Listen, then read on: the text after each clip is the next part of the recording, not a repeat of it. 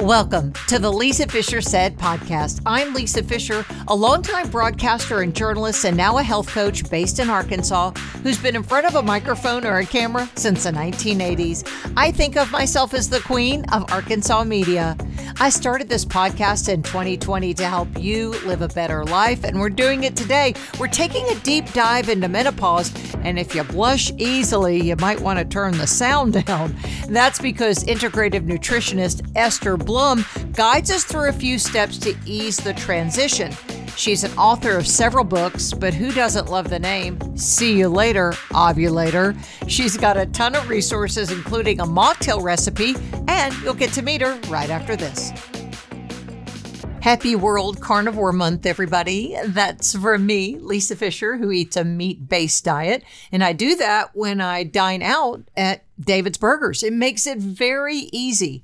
David's Burgers has 10 locations in central Arkansas. You know the Bubba's family for the delicious foods that they've been serving here for 10 years and even before that up in Russellville.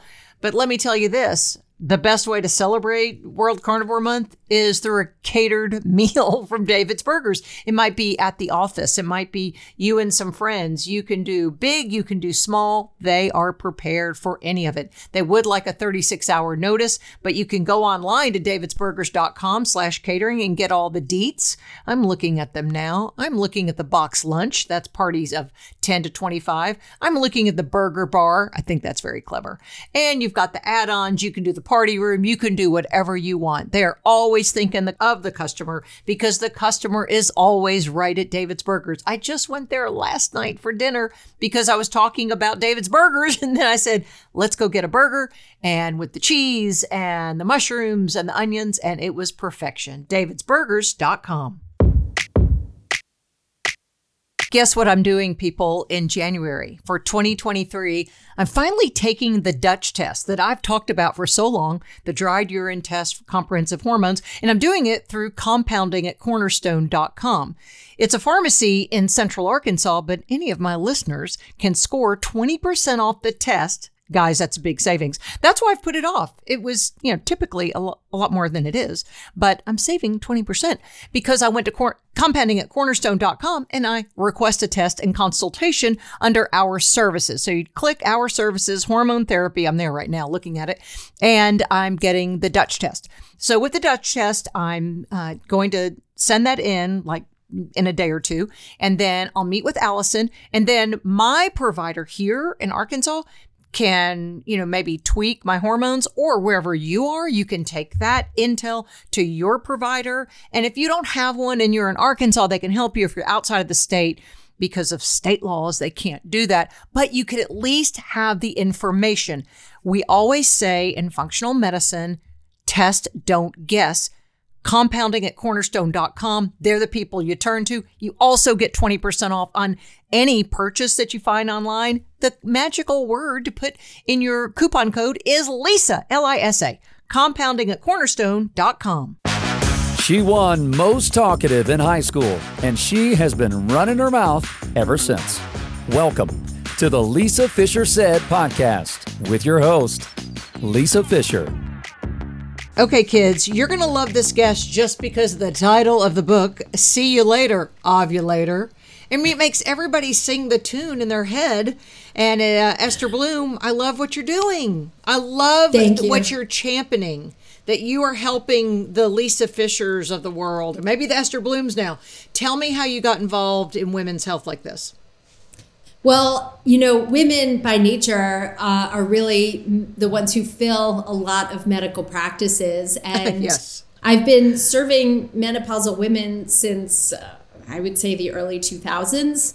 Um, but, you know, as you go through it yourself and really see more and more and more cases and do comprehensive testing, then you're like, you, bec- you literally, uh, get on fuego, on fire, and light up. And I got to the point, what really was the tipping point for me with this book was just case after case, human after human who I spoke to who was just so egregiously gaslit at the doctor. And Merriam Webster dictionary, by the way, gaslighting is the uh, most popular word in merriam-webster.com Is that right? uh, of 2022 yes and the back of my book has a banner that says gaslight free zone um, because women were so it just the tales that i heard and my own experiences i mean case in point I went to the doctor yesterday. I seriously thought I had a cyst that ruptured on one of my ovaries. I was in excruciating pain, like a week straight of cramps every night, not during the day, just at night.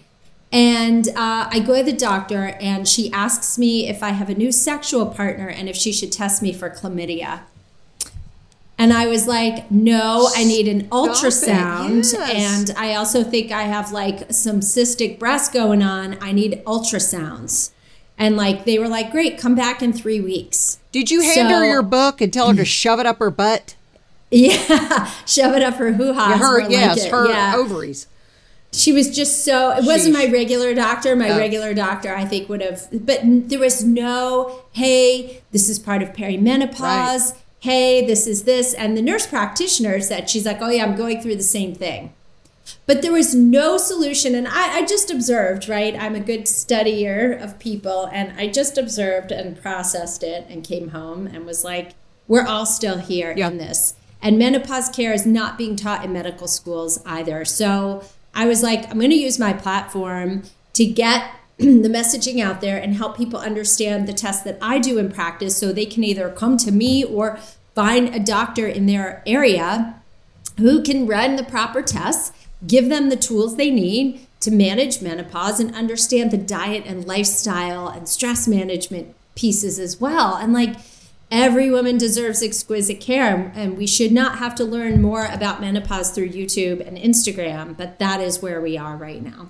It's the one thing that I know if I post about. I just um, did a reel on my Instagram yesterday about uh, a day in the uh, life of, of my hormones, and that is I was getting my pellet. I only have the pellet for estradiol because the testosterone is too much for me. It's just the way we metabolize things, and we're all different. And that I was showing that I use testosterone transdermal and progesterone capsule, and uh, one reply just said, "No one discusses this. No one talks about our options." except for the one big pharma option. And if you don't, there is a there is a practice uh, practitioner in Little Rock, Arkansas, who if you even ask about bioidentical, she'll tell you, "This I'm not your. That's the door." Not even that these are the options. Yeah, sure, it's okay if you don't do it. Then I understand. Just like a dentist might not use the same type of cavity treatment that you want, the the dentist would say, you know what, I don't provide that, but I can maybe help you with that. No, this doctor tells people that's the door and don't bring it up again, which it it's not the way that anyone should be treated. We shouldn't be penalized for just asking. So tell me about the testing you do. What what's your go-to? Yes. so I do three types of tests um, in practice. The first is blood test recommendations, um, and these need the blood tests do need to be um, uh, requisitioned by your doctor. Right. Um, but I do run a really comprehensive panel of blood tests, and for those of you who are driving listening to this, rest assured these panels are in my book as well. Um, but I really look at insulin markers and how your body is handling, you know, your fasting blood glucose, fasting insulin, and your A1C, because that's going to give me a really clear picture of how or why you're storing body fat, especially if it's around your midsection. Can give me a window into your cortisol as well, which is a stress hormone, which you know, too uh, cortisol is like Goldilocks, right? Too much, and you can store a lot of fat around your midsection. Too little, and you're exhausted and can have mm-hmm. insomnia. Can mm-hmm. have insomnia on either end of the spectrum. So you really want it to be just right. Uh, so I also do a comprehensive thyroid panel, and a lot of doctors will just run TSH, which is thyroid stimulating hormone. That's about a sixth of the picture with thyroid Yes. hormones. Um, and so I do comprehensive thyroid. I look at autoimmune markers. I look at your vitamin D, magnesium, and zinc.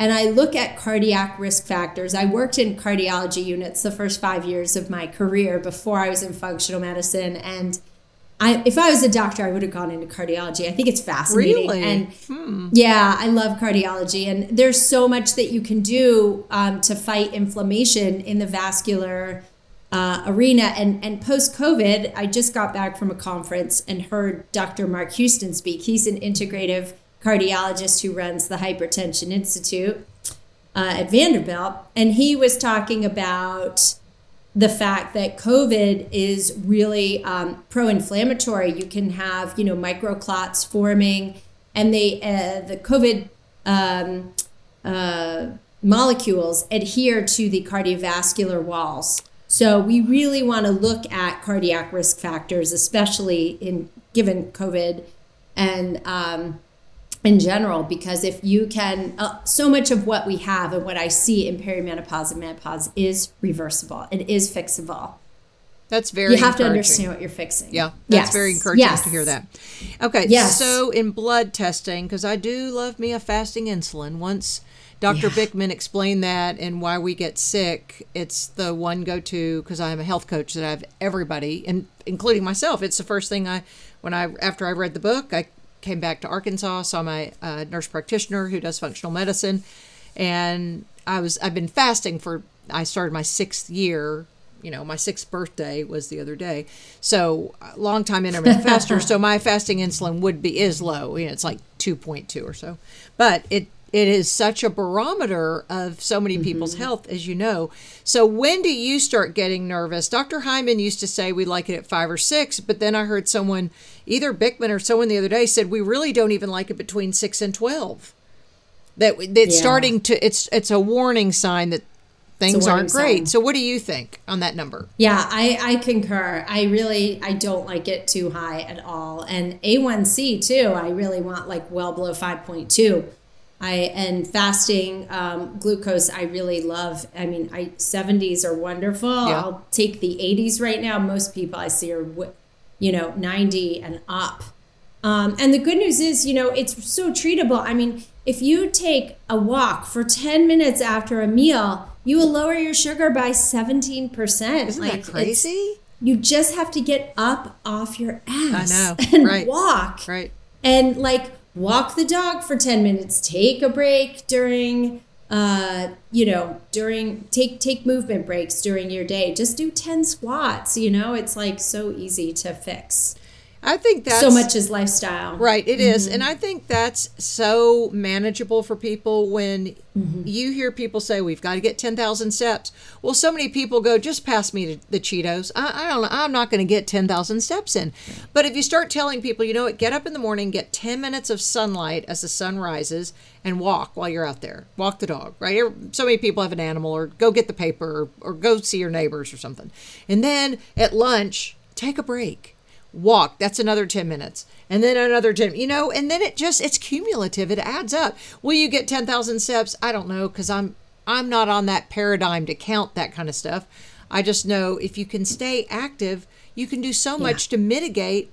Insulin this is what's so crazy about insulin as you know it's both our enemy and our advocate. Like we have to have it to live. Every cell has to use it but even that much too much, and I'm using the smallest fingers, is too much. It could be, I mean, deadly. It could change the course of your life. I mean, I don't, that's, That's right. not an overstatement. So insulin it is double-edged sword. Yes. And again, you know, uh, if you can't get 10,000 steps, you know, you can hop on a, a spin bike, you can jump rope, you can lift weights, which by the way, Oh, yeah. weightlifting also, I mean, talk about a metabolic driver of insulin. The more muscle you have, the more insulin sensitive you are, and the more carbs you can tolerate, which, hello, how much fun is that? Right.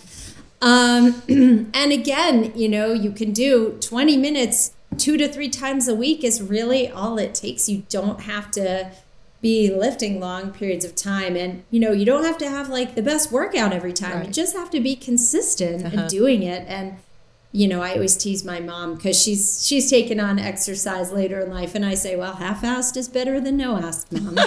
So- right. Because you don't want a I've big seen- ass. You don't want a big ass, Right. yeah. So half-ass we is have fine. The, we have the Jewish ladies' disease, no acetol. Yes. So it's like flat, you know.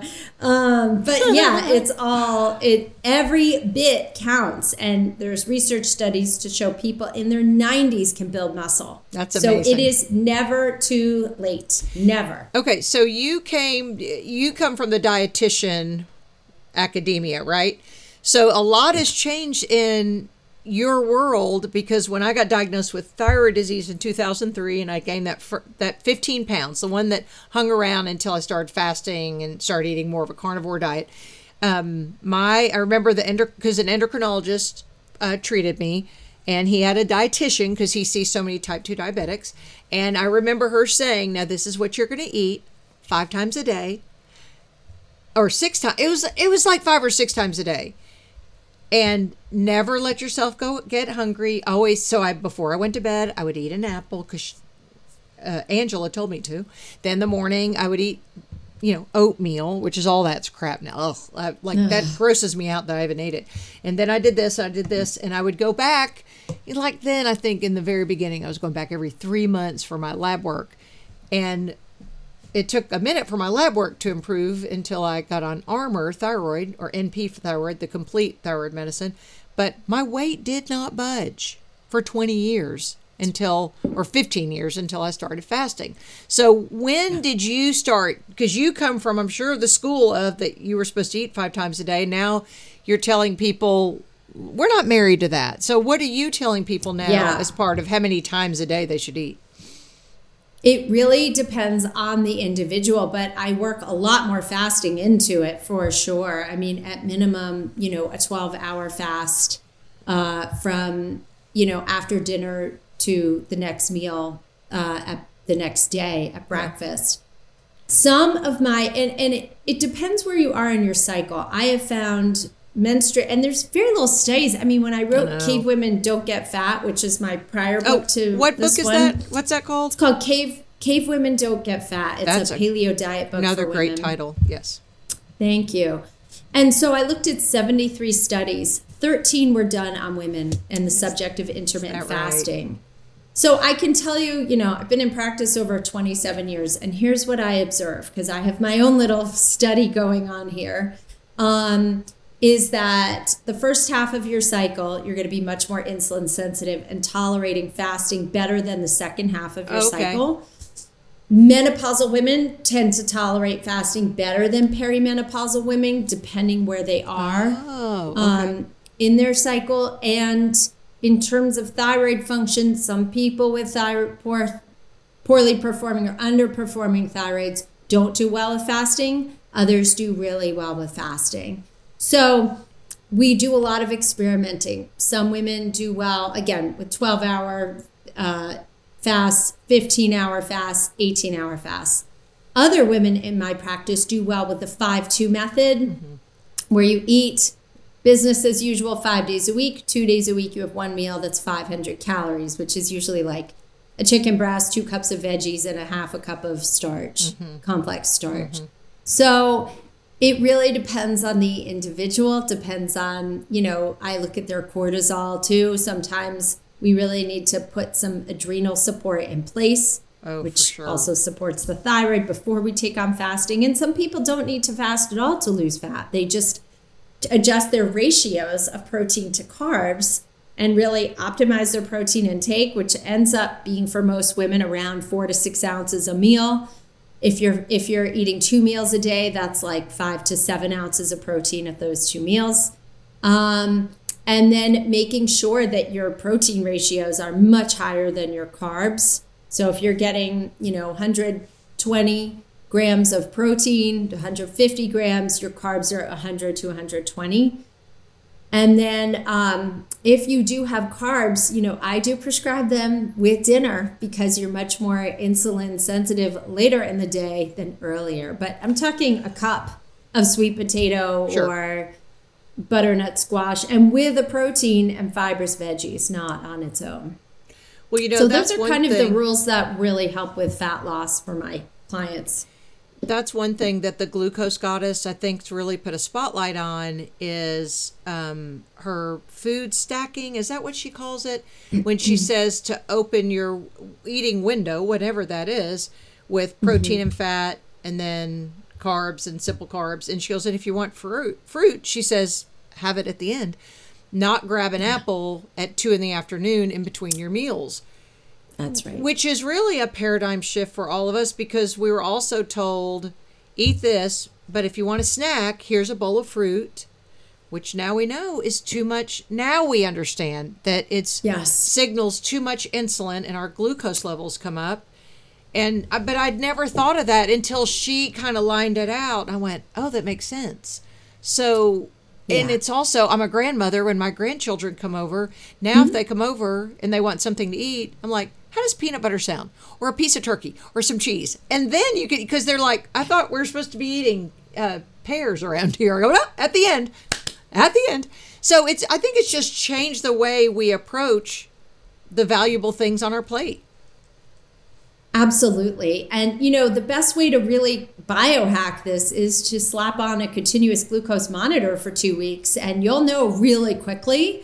You know, try eating fruit on an empty stomach. Try eating turkey on an empty stomach or roast beef or Yeah. cheese and really compare um, the values or try having fruit at the end of your meal and seeing what happens there. You'll know real quick what works for you and what doesn't. But then there's the non um, you know non-metric or less metric uh, qualifications like energy hunger cravings you may find you know once your appetite's really well controlled that's how you also know your blood sugar is usually in check So the signs that you are insulin resistant include constant hunger, feeling is it Poor feeling, sleep. Yeah. Uh, well, is it also feeling sleepy after a meal? People, have, I have a client that says she gets Yeah. sleepy after a meal. Is that is that a sign that she might be insulin resistant? It, it can be yes absolutely because you're you instantly go, commit carbocide you know you go into a bit of a carb coma oh man, that would be a great death, though. I mean, uh, a I piece know. of Oh my chocolate God. cake, I, I could do it. Oh, please. I, I'm talking like pasta carbonara at. Rao's in Vegas. That would be my like death row meal. exactly. But you know, um, yes. So and also hot flashes uh, and you know disrupted sleep, insomnia. It's when you clear up blood sugar issues, the hot flashes really, really subside. That's why sugar is so pro-inflammatory and really triggers hot flashes. Um, so all of those can be signs of insulin resistance for sure. that's something that uh, since I started fasting, probably when I was beginning menopause or I maybe I was postmenopausal then, but I've never had a hot flash. And Jen Stevens says part of her research is that it reduces our hot flashes. So I, I you know that that's another nod to okay fast. That's why fasting works for me. But now when we talk about a cycle, because the crazy thing about menopause is once you're there, you forget what your body was like when it was a, a menstruating fool. Like I, it's like I have no recollection of periods and cramps. So when I have these younger girls, you know, come to me and say, "What about fasting during my cycle?" I know Mindy Pelz is kind of cautious about it. Is it because Yes. is it the connection? So progesterone does it dip in the second half? Yes. So is it tied to them progesterone? Because it's around that time that people will say, I have harder, or I'm sorry, they've told me the week before their cycle, they have harder time fasting. So what's it tied exactly. Yeah, it is. A, I mean, it's it's also a, a real decline in estrogen too. Okay. Um, and you know, it's it's the whole one-two punch of declining estrogen, progesterone, and your blood sugar is tied to that. So you do get more hypoglycemic, more shaky. That's why I have women really try and double up on protein. There's always that like two to three day period where you're just ravenously hungry. Yes. and you are actually your metabolic rate does speed up by a couple hundred calories those days. So use that opportunity. I'm like this is the time to go you know have a can of tuna fish on hand or some leftover steak or chicken. And around 3 p.m you pound that down so that you're not crashing the rest of the day and you get a better sleep at night. Um, and that that really makes a huge difference. And it will cut your cravings too. I mean you know protein is going to raise and sustain your serotonin and dopamine. So you you most people who have cravings just simply aren't eating enough protein.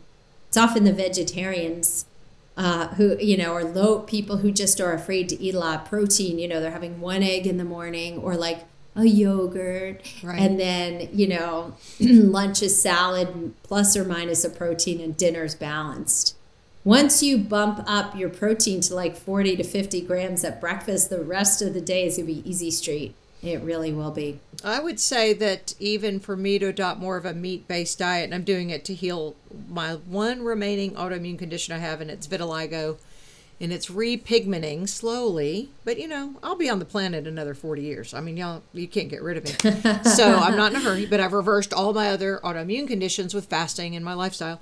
Um, but I've Yeah. noticed since I adopted that, that all of my sugar cravings have just about dissipated until I eat sugar again. If I eat sugar again, then it spawns it. So after Thanksgiving, then I wanted a little bite of sweet for several days. Or if I have, Yeah. you know, a treat, it spawns it. But if instead I eat eggs and bacon and beef, and I get some local uh, raw yogurt from my dealer, um, then I My know- dealer. Girl, I've got so many My dealers dealer. right now. Does he like open up his coats and there's just like packets of yogurt hanging out the sides? There you might be know? a van in a Kroger parking lot with a pager number. Yes. But Oh because in Arkansas, it's against law to sell raw milk. So, you know, I, I can. Mm-hmm. so silly. Yeah, it, so silly. I mean, it's just, So silly. I can't even get into I mean, it just makes me so angry. But I notice, though, that if I stock up on that, then I'm not looking around going, mm, I need a little, you know, that feeling of, I need a little bite of something sweet. Yes. Oh, please. Yes. Uh, same thing. Yeah. I had some sugar over Thanksgiving and uh, yeah, I definitely felt myself wanting it. Or the same thing, like if I have a cocktail the next night, I'm like, oh, time for cocktails. And I'm like, no, no, no. Like just cut it off and uh, get back on the horse. And then the craving passes. And that's the thing too with sweet cravings. If you can just offset it or have a spoon of nut butter instead or just wait for like 20 minutes or go brush your teeth, it does pass. It does pass. And um, cinnamon tea, licorice tea, Yeah. those all really help with cravings. Or my favorite, what I'm drinking now, is just good old hot water with lemon. And that sour really just wipes out the desire for sweet for me. Um, but if that doesn't work, my other go-to is a tablespoon of glutamine powder in water up to three times, or heavy cream up to three times a Oh, day, okay. and that will like knock out your cravings really quickly. Tell me what the glutamine does then. Well, it stabilizes your blood sugar Hmm. really quickly, and it's just this is a trick I learned from the late Charles Poliquin. He was always talking about putting glutamine in heavy cream. It's fat and a little protein, but it also heals inflammation in the gut. Oh, that's and, uh, powerful. works really well. Um, one thing you were mentioning about the alcohol, I have started drinking the mocktails that you can get in cans. Um, I have a dealer for that too because you can't find it anywhere. and because it's got adaptogens, it's got other things. You serve Yeah. that over ice and maybe salt the rim Yes. and a lime. It's delicious. It, It's delicious. it's a wonderful thing, and I've totally eliminated my desire for hooch. Like, and I don't know where it happened. It's not a pious Yeah. thing. It's not a righteous thing. It's I truly don't even think about it. Yeah, absolutely. And those adaptogenic herbs, too, you know, really um, make a huge difference because they take the edge off your stress. So you Yeah. don't feel like you Yeah. need to numb yourself with alcohol, but you can just naturally chill out. So I do. I like to. There's a, a couple I use. Um, shout out to Wile Women. It's W I L E, and they make unanger and unworry tinctures Oh, that's great. which is so nice. And I put those in my um, either do shots before bed if I'm feeling anxious, or just at night when I want to take the edge off, have a stressful day. yeah. Um, and the other company I love, um, they're called Rock Grace, and they same thing. They uh, infuse rose water with crystals and ashwagandha. Yeah. They really, I their crystals are stunning, and they let them charge in the sun. Put them in the rose water Wow. and they are sold in bottles. It looks like wine. It looks like rosé, but it tastes so wonderful. And I did a book signing in New York and served it. I didn't serve any alcohol. I just served the rose water, and everyone was like, "This is freaking awesome." Spell And that like, name see? for me. Rock as in R O C K. Okay. R O C K and Grace Okay. as in amazing. I'm putting all this Yeah. in show notes too. Um, yeah, I I love. I don't you know I don't get compensated. I just really right. like these products because you know if they can make your life better and easier, and make you feel like you're still participating socially and not just standing there with nothing. No, always have a substitute and you'll be amazed when you're the person who says they're not drinking. A lot of people that are like, oh, thank God I don't feel that pressure to yeah. drink either. And it's not, I can't drink, it's that I don't drink. Because guess what else? Like alcohol really triggers hot flashes oh, and yeah. it raises your circulating estrogen for four to six hours after one cocktail. So that means you're spending like 25% of your day in an estrogen dominant state with oh, every cocktail. Yeah, and you don't and like, want that. Yeah. I'm a lady in perimenopause. Let me tell you, the estrogen roller coaster is so real and so challenging. So, like alcohol, good luck sleeping that night. And yeah. um, it's just, it's awful. Yeah. And I, I, have read that the older we get, the less we're really able to tolerate it. And yeah. It's yeah. not fun. I mean, we're a cheap date, that's for sure, because it's one. I know. But the other thing is, well, sparkling water is always good with uh, like a yes. ranch water, but without the tequila. and again, you still have the bubbles, you still have the salt. I love the salt on the rim. That's one thing I really crave just as a faster because intermittent faster because I may not get enough electrolytes. It's it's salt. So glad you brought this up. So let's talk about like another amazing DIY mocktail that you can do okay. at home that's going to support your adrenals and your blood sugar.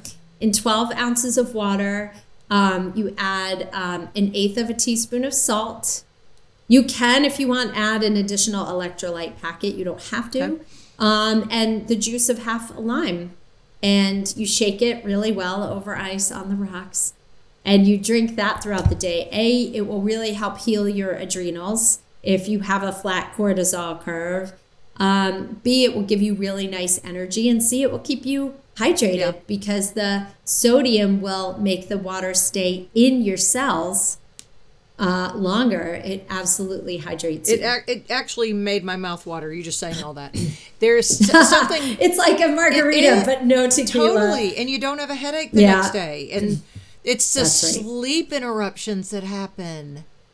That my husband and I have said, well, if we're going to drink, we're going to have to do it Saturday at noon so that it doesn't bother exactly. us later because it's it's it uh, something happens and it's awful because once you're awake once you're yeah. perimenopausal and you're awake you are awake you will not go to bed you are awake I need a show of hands of those of you looking for comfort food this time of year. I think it's everybody who's listening.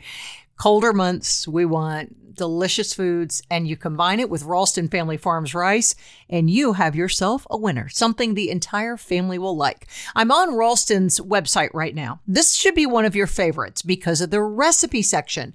Brittany, their daughter in law, Robin and Tim's daughter in law, does a lot of the recipes there. In fact, the entire family chips in, you know, 10 generations of farmers there in north central Arkansas, and the whole family's working. But these recipes OMG. The white chicken chili, delicious. The some kind of good grits casserole. Okay, that one I'm saving. I did cheese grits for Christmas. Everybody loved it, but I'd like to, you know, kind of mix things up. Nature's Blend hummus bowl. These are all on their website. And their website is where you can order the Ralston Family Farms rice or find out where maybe a grocery store near you has it. I get asked that all the time in Central Arkansas, but wherever you are listening right now, check them out. Order some rice. Everybody's happy. RalstonFamilyFarms.com. Hey, friends, if you've listened to this podcast at all, or you know me personally, you know that I've been on a quest to eliminate toxic substances from my life. I threw out the plastic cutting board. I don't use um, phthalates and fragrances, especially in skincare products. That's why I've switched over to everything at Beauty Counter. Yeah, Beauty Counter beautycounter.com slash Lisa Fischer. That's the website that people talk about from the Environmental Working Group, EWG. They're all EWG approved. Most items you get anywhere else are not. They rate them from one to five, one being good. Beautycounter is a one. Most of the things you get at the grocery store, Walmart, wherever, they're fours and fives, meaning they're toxic for your skin, for your health. They could cause weight gain. They could attack your thyroid. Yeah, you see, it's everywhere. So get rid of the cutting boards, the plastic ones, and get the bamboo ones. And but then shop with me. Go to beautycounter.com slash Lisa Fischer and you can see the products you can get there. Now they don't have everything, but everything they have, I'm using. Find out more by going to the show notes. Link is there or beautycounter.com slash Lisa Fischer.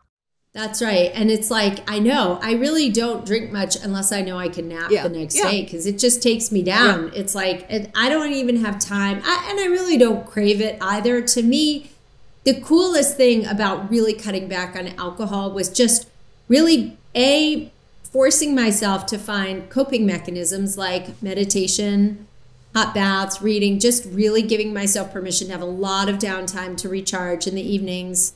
Um, you know, I leave my phone upstairs if I go downstairs, just like cutting off, you. putting my phone on do not disturb.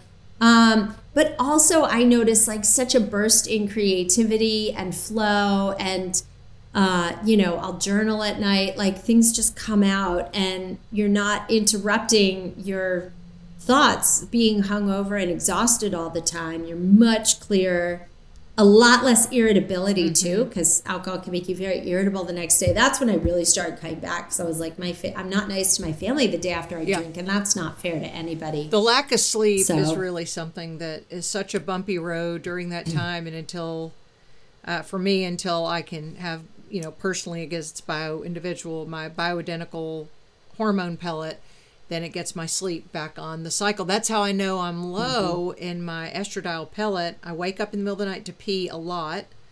It's nighttime mm-hmm. polyuria, um, which is common. And my other one is waking up and not falling. That feeling of not falling back to sleep mm-hmm. angers you almost because your husband's asleep, the kids are asleep, the dog's asleep. You're the only one. You feel like the only one, and then you're you feel wrecked the next day. So the options women have now, because we do know that they have them. Big Pharma actually, you know, has an option for you. I've chosen a different path, and then there are some people that are just using probably herbs and tinctures and other things. Mm-hmm. Let's go down that yes. path. What are some things women can do who think, you know what, I don't have the money because bioidentical hormone replacement therapy can be costly because you know you, you, if you're doing it quarterly or every six months. So let's talk about other options that maybe are more affordable. Well, and so guess what? Like you can get bioidentical progesterone that's Prometrium. It's a capsule at the drugstore. Prescription's about three or four dollars. Oh. Uh huh. And an estrogen patch is, you know, at least partially bioidentical that you get from a regular pharmacy okay. as well. Okay. So, testosterone cream is not approved for FDA use in women, so that you cannot get covered under insurance. Yeah, I know. That's a transdermal cream. Right. Um, and DHEA is a supplement that you can, that's not terrifically expensive, and you know, you can take that orally, and that's o- over the counter. Uh, but let's say that you do not want hormones, you are concerned about cancer risk, you've been through cancer, and your doctor is saying absolutely not then um, let's work from the bottom up. So, vaginally, you can do uh, re- uh, vaginal rejuvenation laser therapy. Yeah. There are FDA approved devices. You do want to work in a practice that's very experienced because if you go online, you'll read scary stories uh, that cause scarring and burning, but you can absolutely work with a doctor who does this regularly, very gentle, low dose therapy. What it does is it rebuilds the collagen in the vaginal walls so you can actually produce lubrication naturally. You eliminate dry, painful sex, but also you eliminate the risk of, of bladder atrophy. Oh. And mm. you know that and the nocturia. Yes. You also do want to work with a pelvic floor therapist. I call mine my vagician. um, you want to make sure that you are if your pelvic floor muscles are weak, it's harder to pee and poop. Yeah. Um, it can be harder to have an orgasm. Um, so you and if your pelvic floor muscles are too tight, then it's harder to empty your bladder. Your bladder can't expand all the way oh. if the walls are con- oh. constantly closing in. So you want to work with a pelvic floor therapist who does go in, and obviously it's done by other women. Um, but goes intravaginally and can work gently at um, either releasing trigger points, and you can use a, a wand at home too. Um, or, you know, she'll also teach you muscle uh, uh, exercises, physical therapy on how to either relax pelvic floor muscles or tighten them depending on what you need. And it's hip bridges and squats and lunges and clamshells yeah. and things that really work your glutes um, make a huge difference. So that's number one. Number two is um, maca is a wonderful supplement okay. that has been shown in about 80% of women to reduce hot flashes and really nourishes the adrenals. It's a great overall tonic. But to reduce hot flashes, I also love something called Rhapontic rhubarb. And again, this is all in my book okay. too. Um, Rhapontic rhubarb, primrose oil. Um, and again, if you just ditch alcohol and caffeine and like eat a high protein diet, you're going to have a huge improvement in your hot flashes right then and there. Um, B complex, very important for helping your uh, liver detoxify your hormones. Um, also nourishes the adrenals.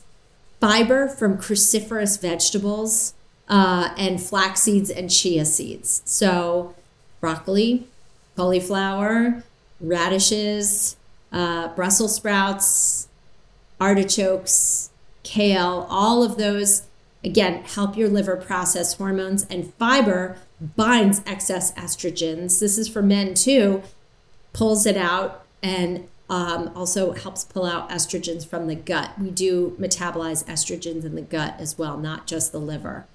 So all of those are really beneficial. Um, I do, you know, if someone's detox pathways are really poor, often I'll put them on a good cruciferous concentrate uh, and some glutathione. Yeah, love which is the liver's most important yeah. antioxidant. So all of those are great, and then some magnesium glycinate at night to really take the edge off anxiety and promote sleep and Mag- regular bowel. Magnesium movements. is a wonder drug. It's not even a drug.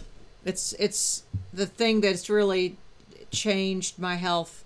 I do the magnesium the bioptimizers magnesium breakthrough because it has seven yes. different kinds it doesn't it's have great one it doesn't have magnesium threonate which is another one that i know is valuable because of the blood brain barrier but it yes. helps so much so eh, for you know yes. I, i'm a thyroid patient so we're always constipated you know just all just know that if you know a thyroid if you have a thyroid member of the family she's constipated and the magnesium helps with that but then when and Dave Asprey says, you know, you get too much if you get party pants, you know, because all of a sudden you have this urgency.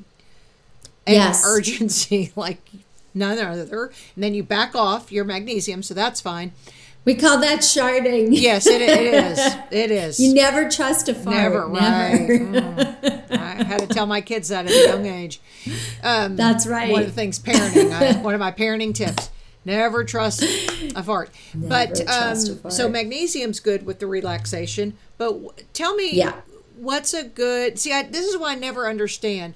Do you want to take cortisol in a capsule, or do you not? Because I, I, I, my brain can't wrap around the fact if someone is adrenal insufficient, are they taking cortisol yes. to help them or to help regulate it so you have it more in the morning and not in the evening? Yeah, well, you're rarely taking. I mean, in, in cases of severe, severe adrenal disease, you would you could take Cortef to to rebuild right. your uh, cortisone, but that's really rare. Often, you know, if someone's severely deficient, you could take a glandular for a few months and add in um, nutrients like licorice, which help sustain the half life of cortisol. Okay. And no, people, I'm not talking Twizzlers, I'm talking herbal right. licorice. Right. Um, and again, uh, a B complex and adaptogenic herbs, okay. ashwagandha, rhodiola, uh, you know, holy basil. That also helps really uh, support the adrenals. And of course, diet is really key. A lot of organ meats um, good quality fats, coconut oil, avocado, grass fed butter, all of that, um, fish oils, all of that cannot be underestimated either. But also, I want to say, um, you want to look at if, if someone's really adrenally depleted and they're kind of doing all the nutrient things and lifestyle and still not getting better, you do want to get ruled out for chronic stealth infections, either in the gut um, or uh, Lyme, yeah. mold, chronic Epstein Barr, COVID. You know, all of those have a huge impact on the adrenals. And you're talking to a girl who used to have like a flat line of cortisol and now has a normal wow. cortisol curve because I had chronic Lyme, I had mold, I had Epstein Barr, I had H. pylori, oh, you know, my. and could not lift weights without crashing, could only walk. This was for you. I mean, this was until like a year ago, basically, for a long, long, long time. And so, um, you know, it really uh, getting getting those infections and toxins out of my system. How did you gave treat me life, my life back? H. pylori is very common. So how did you treat that? It's a pain in the ass. Mm-hmm. Oh, I'm still working on it. I'm still working on it. Um, I have really good protocols in my practice that I use that really break up biofilms and um, you know, restore levels of hydrochloric acid in the stomach. You know, hydrochloric acid is a great firewall and so it really repairs a lot of dysbiosis and leaky gut and just keeps the bug population under control. Um, is that only probiotics? Is only way you know you have H. pylori is it done through a biopsy of an, of your esophagus or your gut? Actually, it'd be in your gut through like an upper GI or is there's not a breath test for H. pylori like there is SIBO, right? I don't think so, but what I use is the GI map oh, because yeah. a lot of people get biopsy. They'll do um, an endoscopy and a, get a biopsy, and the H. pylori doesn't show up, but it shows up in my stool samples because it's it's located either to the small intestine or in some cases the large intestine. So a lot of patients, you know, are, have challenged me and said, "Well, my doctor says I don't have it." I'm right. like, "But it's here. It's rampant in your stool mm-hmm. test." Just because it isn't in one part of your pipes doesn't mean it's not in the other. Got it you just have it located in different areas. So um, it can be stubborn, but I really do have a pretty high success rate treating it. Uh, and sometimes I do have to treat two to three times, myself included. Really? Um, yeah, just how did you know really when, stubborn. How did you know when you eradicated it then? Because I retest. Okay. I do H. pylori stool tests okay. until I see that they're gone. Okay. So you can get rid of it, and then you know lactobacillus is a really good preventer, right. as is um, hydrochloric right. acid, and really just restoring your digestive fire is what it's about. But any of those things, so back to the adrenal things, you know, look for underlying, look for the root of the root, mm-hmm. right? If you're trying your diet and you're doing your supplements and you've really optimized your thyroid and you're still feeling exhausted there's usually nine times out of ten there's something else cooking yes. in you. And I would say SIBO is something I'm seeing very often with people of just the ones who say I was fine until I had um, the greens at Thanksgiving or this something that was very fibrous. Yeah. And then they were like, I was in the bathroom all night, or I had this pain. Yeah. And then I start thinking, so that's the small intestine bacterial overgrowth so what's the root cause of that one? Antibiotic use, sugar. Well, often it's yeah. You look at SIBO in and of itself is not a primary diagnosis. That's why I don't do SIBO tests in my practice. It's okay. secondary. Okay. So it's you want to look at the conditions that enabled SIBO to grow in the first place, which is often H. pylori. So H. pylori sets up camp and it it shuts off the production of stomach acid so that it can live as with you as its host quite comfortably. Once you turn the fire hose on, once you kill it off and then bring back hydrochloric acid, it's really hard to grow H. pylori and SIBO again. So um, again, with SIBO, it's it's treating the H. pylori and dysbiosis and really crowding out with healthy, good amounts of probiotics, getting lots of red and blue concentrates. So those feed a bacteria in your gut called Akkermansia. And Akkermansia, for those of you who are struggling to lose weight, you know, there it's very hard with low Akkermansia to lose weight. It's linked to obesity and inflammation. Okay. So Akkermansia feeds on red and blue concentrates. So um, uh, pomegranate seeds, strawberries, raspberries, cherries, red apples, but um, blueberries if you're not eating those, you can certainly take them in supplement form. There's a product called Phytobiome, which is excellent. But um, and you can take uh, straight Akkermansia. There's a company, Pendulum Probiotics, and they make it. But you really have to take a lot more than's listed on the bottle. And I don't have enough research to know if the Pendulum products work. So diet is mm-hmm. really key um, in replenishing your Akkermansia and really making sure, you know, Fiber, variety in your diet is also key, like really rotating your fruits and vegetables seasonally. Don't just eat the same stuff every single day. That also makes a very big difference in gut health. Do you eat the fruits out of season? Because you know, here we are in winter. All, we we have some the winter squash and a few vegetables. I I can't think of any fruit. I mean, I still eat blueberries year round yeah. because they're so good for your brain. I try to get organic, obviously. Yeah. But you yeah. know, we're both in areas. I mean, whether it's Arkansas or Connecticut, that there's no fruit in the winter. So, what do you do about that? Yeah, well, I tend to do more citrus in the winter. I do pomegranate seeds, okay. which are in season now, which make me so oh, happy. I okay. love them. Um, I, they're just so tart and wonderful. Um, I do have uh, clementines also. Yes. Um, my mother-in-law ships up fruit from Florida. Yes. She'll ship up grapefruit and um, halo, or what are they that, called? It is a halo. There are these oranges that are cri- honey bells. Oh, honey she ships bell. up honey bells. Oh. She could I mean, be my high dealer. On the glycemic index. She could totally be your dealer. Yes. Mm-hmm. Oh, that sounds delicious. Yes. Because that is hard. Pineapple. Yeah. Okay. Yes, pineapple is another good one. So you you and yes, of course I I still do berries, yeah. but less so in the winter. I'm just they tend to be very sour anyway. Yeah.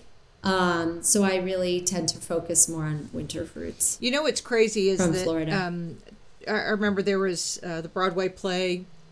I think it was a Neil Simon, and they wouldn't say the word cancer; they called it the c word.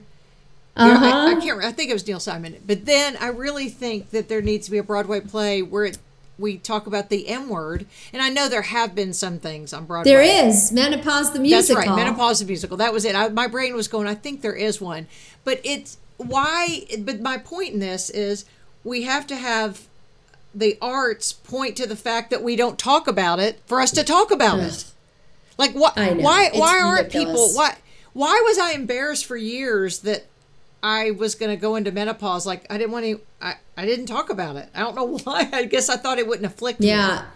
So culturally, it wasn't normalized. It's not even taught in medical schools. And why is that? Because don't they know their women patients will have this happen in her maybe 40s, but for sure her yeah. 50s?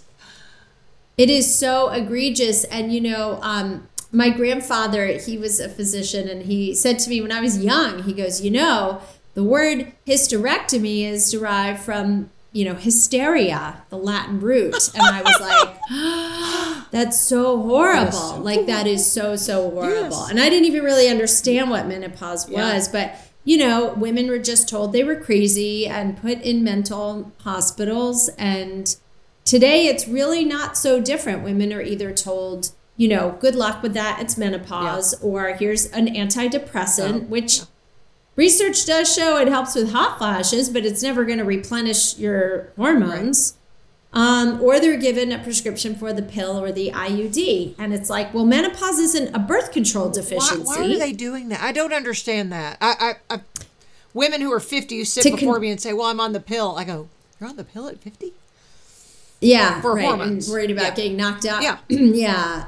Uh, and some some women can still get pregnant. Use birth control I, until I understand. you're fully menopausal. I understand, ladies. but I'm saying I don't come to me saying you're pregnant. Right. But um, but yeah, it's just it's so egregious. I mean, medical studies are done on women and uh, pardon me on men and rats. They're not done on women. Mm-hmm. Number one. Number two, there was that ridiculous study called the Women's Health Initiative that came out in the 90s that took women who were 10 years out of menopause and said, Oh, I wonder what happens when we give them hormones derived from the urine of pregnant horses. Because, gee, that's biocompatible with a woman's body, I, right? I can't even believe this is still something that people are relying on. This is antiquated, yes, one sided. Yes. I, I know they call it science, but I just call it somebody was bought and paid for. Somebody made a lot of money on this. Well, I don't know how they made money because then they scared the crap out of women and said, oops, hormones cause heart disease, increase of uh, risk of blood clot, and stroke. Oh, and so, right. two generations of women were totally deprived of good meno care. I remember my mom was on that Premarin, and I said, "Get the hell off that, mom! Like that is going to be really dangerous in the long run because she has a huge risk of uh, hypertension and stroke in her family." Um, so I was like, "Get the hell off that!" But women weren't offered a better alternative, and so finally, in 2018 and 2022, the North American Menopause Society, and you can see this position paper at menopause.org, um, but they reversed this position paper and said not only is that data not true, that hormones do not cause cancer or increase the risk of stroke or heart attack, but that women can really benefit from early intervention, hormone therapy, and you know offset their risk of bone loss, osteoporosis, and Alzheimer's. Yes, cognitively. So, so beneficial. Right? So beneficial. And, you know, it's really the trio of estrogen, progesterone, and testosterone.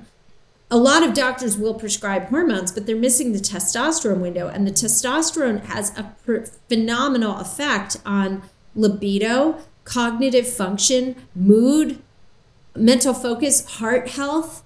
So it's like, don't forget testosterone. That's also really, really important. And women are like, oh my God, I'm gonna I'm gonna grow hair on my face and lose it from my head. Nope. And it's like, well, if you're given too high of a dose, yes, but the dosage of bioidentical hormones or any hormone replacement should be about a fifth of the dose of the birth control pill. These are low dose. We don't oh. need a woman's body to start ovulating right. and getting pregnant. Right. You just need enough of a baseline to prevent vaginal atrophy, urethral atrophy, and like UTIs and incontinence. Yeah. Um, and again, the aforementioned heart disease, mm-hmm. Alzheimer's, bone loss. So, so, with you, with the pain you were having, was it a cyst or is it just something a part of menopause that's causing you this discomfort? Well, I'd love to know myself, yeah, but I right. can't even get an ultrasound for three more weeks. That's ridiculous. I think should have done an ultrasound then and there, and they were like, "No, come back in three That's weeks." Ridiculous. So what what I'm going to start playing with, and I'll report back on my social media, is some castor oil packs, and just see if I can't knock it out that way. Well, I haven't. There, because I'm, I'm, so curious. Yes, I'm in my. Uh, we call it my studio because it's a sh- shoe, you know, studio. It's my your studio, yes. and so I, oh my I, God. I have to hide my castor oil packs because let me tell you, people, I am a hottie in the bedroom at night. You know, I've often have maybe my retainer in. I've got a oh, castor nice. oil pack. I am des- that man desires 35 years of marriage, and this is what he gets. But the That's truth right. is, those castor oil packs, y'all, are magical, and they're good for your liver, digestion, all these things. So and pelvic and, floor inflammation. Yes, all so. these things. And in fact, it reminds me I forget to do it because it will leak if you're not careful. It will leak on your clothes or on your. I have white sheets. And then it really looks like you sharded. I mean, uh, yeah, exactly. It's Anal leakage. So yes, it's a I'm going to look at. There's a company. Again, no financial ties. There's right, a company called Queen of Thrones. That's what mine is. Um, yes. That makes beautiful castor oil packs and you they're washable and you know you can also just put a really small amount on directly your skin you could also just put a little saran wrap over it so and then a heating pad to just enable oh, it to okay. penetrate better all right that'd be and good and that can work too so all these things um, we're talking yeah about, so i'm going to try the castor oil yeah for sure do that i'm putting all do. this in show notes though your books yeah the queen of thrones the menopause.org um, Wile yeah, women, awesome. Rock Grace, like Love all it. the things. You are just a plethora of information. You were the. I sleep around. Yeah, I, I see that. You were the inquisitive one in school that raised her hand all the time and said, "But what about you?" You know, it's gotten well. The beauty of menopause, I'm sure you find this too, Lisa. Is like you lose your filter, yeah, and you're like, sure. I just call things out a lot faster yeah. now because I'm like, I don't have time to waste, and don't BS me. I don't have time for this. And like, you and I have a lot of women out there to help. And there's 6,000 women going into menopause every day. My inbox and my DMs are full every day really? of women mm-hmm. saying, Can I please come work with you? I'm dying. I need help. I have like many month waiting list of people because there's just not enough support and resources for women out there, and it's not okay. No, we it's have to okay. do better for each other. Well, thank we have you. to do better for each other. I mean, truthfully, thankfully that we have people like you, and I thank you for devoting your life to this. So, because no. it's it's the commisery that we sometimes need of people saying, "But we're going to right your ship." I mean, we're we're going to get this back. It may be a little. It might be a little Queen of Thrones. It might be a mocktail. It might be. I love your vagician. I mean, it might be my vagician. I'm totally. We all need a vagician. We have one in Little Rock, and I'm totally calling her because what I was starting to do was some Pilates because they said there are some machines yes. in Pilates, the whatever that's called, the fancy machine. And they said that the reformer. Yes, the reformer. That said that may help with some pelvic floor things, but no, I'm going straight yes. to the source. I'm, I'm going to go to. There's a there are a couple of vagicians in Little Rock that I know of. So um, no, but don't give up the Pilates either because okay. I do that weekly for pelvic floor therapy okay. too, and it really, you know what it's done? It's like it also like if you find you're having a lot of lower back pain, if you release your pelvic floor, it releases the back pain. So it's all it's all tied in to so however you work your body you know it's all beneficial. Well you mentioned one thing. I the vagician i'm thinking of these pelvic floor girls in arkansas it's I, I forget it's arkansas pelvic floor therapy or something. They said yes. we're the people that you can talk about. We talk about poop all the time yeah. And no one, re- people don't realize they're not thinking of the anatomy to go, oh, the so and so's connected to the so and so's connected to, and it all, when you were right. talking about just the vaginal floor therapy, how it's connected and how it can provide you with the security that you're not going to shart or the security that you, you're going to hold your pee in when you laugh. You're not going to pee yourself. Yes. Exactly. And yeah, I mean, considering, I don't know if you saw that New York Times article, it's like most people don't even know where the clitoris is, women included. Don't even know. so, pelvic yeah. floor therapies also, people are like, huh? Yeah. What is no. that? So, and and GYNs don't recommend it either. And so, if you've had, this is what my physician taught me, if you've had an episiotomy, yeah right? You're much like me, I did, you're much more likely to suffer with incontinence if you don't handle that pelvic floor situation. So do the but again, C-section people then they don't have the teething when you cough or sneeze or jump on a trampoline then, right? You know, it depends on the person. I think because you can, your pelvic floor can weaken in oh, pregnancy yeah, too, yeah. because you have all that relaxin. Right. I see it. Yeah, going. So and if you're someone who likes to like power pee because you just don't have a lot of time yeah. for it to flow out, like that can weaken your pelvic floor. Oh. If you're someone who's oh. had um, painful sex, right? If sex is painful, it's not supposed to hurt. That's usually pelvic floor oh. issues. So, and we've just normalized suffering for women. We've normalized leaking. We've normalized painful sex. We've normalized peeing six times a night. Yeah.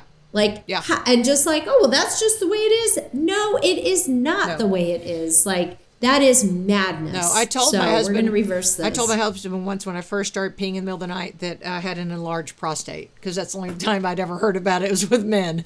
I don't have a prostate. Exactly. so, and men, by the way, can use pelvic floor therapy too. Men can leak and have incontinence and oh. prostate issues, and men need pelvic floor therapy as well. Well, Esther, you are a delight, a wealth of information, and beautiful inside and out. Thank you for what you do for women.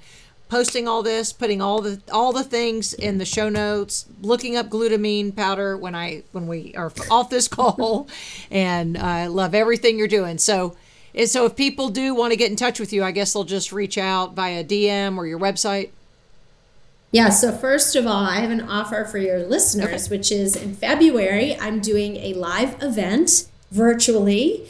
And so uh, if you go to estherblum.com forward slash menopause, you get access to my book. You get uh, my happy hormone cocktail guide, and you get a VIP ticket to my event. Okay, well, I'm doing that when so I hang up. So, not going to want to miss that. Right. And then come to hang with me on Instagram at gorgeous Esther. Yes, and I do, and that's how I see all your. You've got great social media. oh, so right. good job, and thank, thank you. Thank you. Thank you, Lisa. What a treat to be with you today.